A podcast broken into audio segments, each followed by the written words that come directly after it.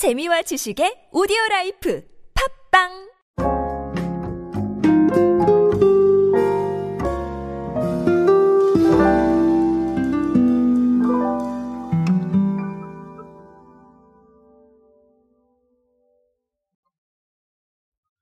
자, 매년, 어, 라스베이거스에서 열리는 CES라는 행사가 있죠. 어, 뭐, 여러 가지로 부르시는데요. 어, 저는 그냥 CES라고 통칭하겠습니다. 어, 전자제품 박람회예요. 여기에서 굉장히 재밌는 제품들이 많이 나오는데요. 어, 이미 알고 계실 겁니다. 이미 보도자료가 나왔기 때문에 알고 계실 텐데, 아, 이 CES가 실제로 열리는 날짜에 맞춰서 거의 비슷하게 좀 소개를 드리고 싶어서 제가 조금 미뤄왔다가, 아, 지금의 소개를 드립니다. 아, LG전자가요. 음, 이 CES에서 텀블러 세척기 마이컵이라는 제품을 아, 선보인다고 합니다. 어, 이 제품만 들었을 때는 아, LG전자가 또 재밌는 거 만들었네라고 생각을 했는데요. 어, 이걸 곰곰이 따져보니까 네, 아주 트렌디한 제품이더라고요. 그래서 한번 아, 가지고 와봤습니다. 도대체 어떤 걸 의미하는지 한번 알아보도록 하겠습니다. 안녕하세요 여러분 노준영입니다. 마케팅에 도움되는 트렌드 이야기 그리고 동시대에 살아가신 여러분들께서 꼭 아셔야 할 트렌드 이야기 제가 전해드리고 있습니다. 강연 및 마케팅 컨설팅 문의는 언제든 하단에 있는 이메일로 부탁드립니다. 예, 말이 막 꼬이네요. 요즘, 네, 한겨울이죠. 네, 녹음하다 보면 말이 꼬입니다. 네, 당연한 것 같아요. 자, 어쨌든간, 어, 일단은 팩트부터 말씀을 드리면, 어, 스마트폰에 마이컵이라는 앱을 설치해서 편리하게 이용하는 텀블러 세척기입니다.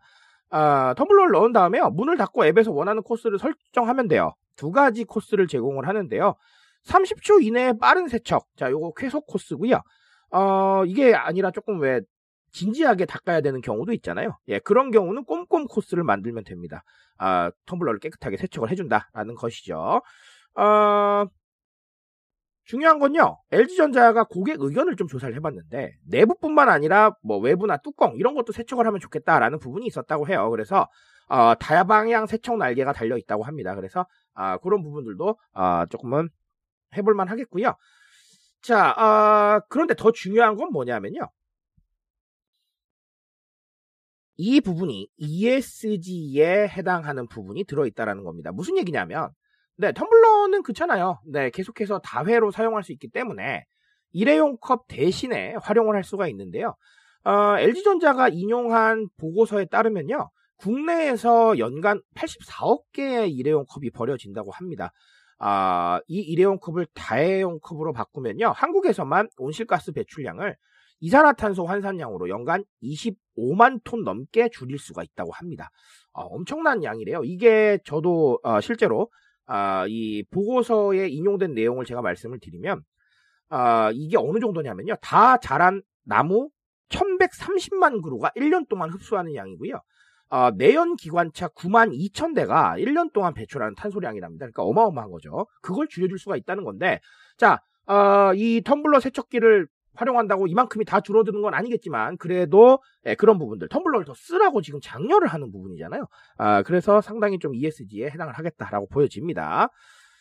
자, 아, 아주 단순하게는 사실은 편리미엄일 거예요. 아, 제가 편리미엄 많이 강조를 하고 있는데 결론적으로 텀블러 닦기 어렵습니까? 쉽습니까? 쉽지 않아요. 아, 쉽지 않기 때문에 사실은 그래서 텀블러를 좀 안 쓰시는 부분도 계시는 것 같고 특히나 뭐 집에서는 그렇다 치는데 뭐 사무실이나 공동 생활을 하시는 공간에서는 더더욱 어려워요.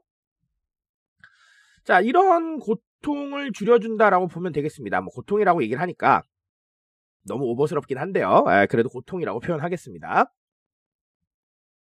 아, 이런 부분을 줄여주니까 어, 텀블러를 더 쓸 수도 있겠고 그리고 또 뭐, 네, 편리하게 세척도 가능하니 이거 안 쓸 이유가 없어지는 거죠. 만약에 가격만 경쟁력이 있다면요.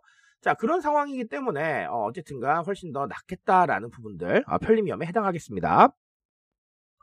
자, 그리고 하나 더는 ESG는 결국은 가치 소비예요. 기업이 어떤 부분들을 가치로 설정하고 그 가치를 위해서 어떤 행동을 보여주느냐라는 것은 굉장히 중요한 주제거든요.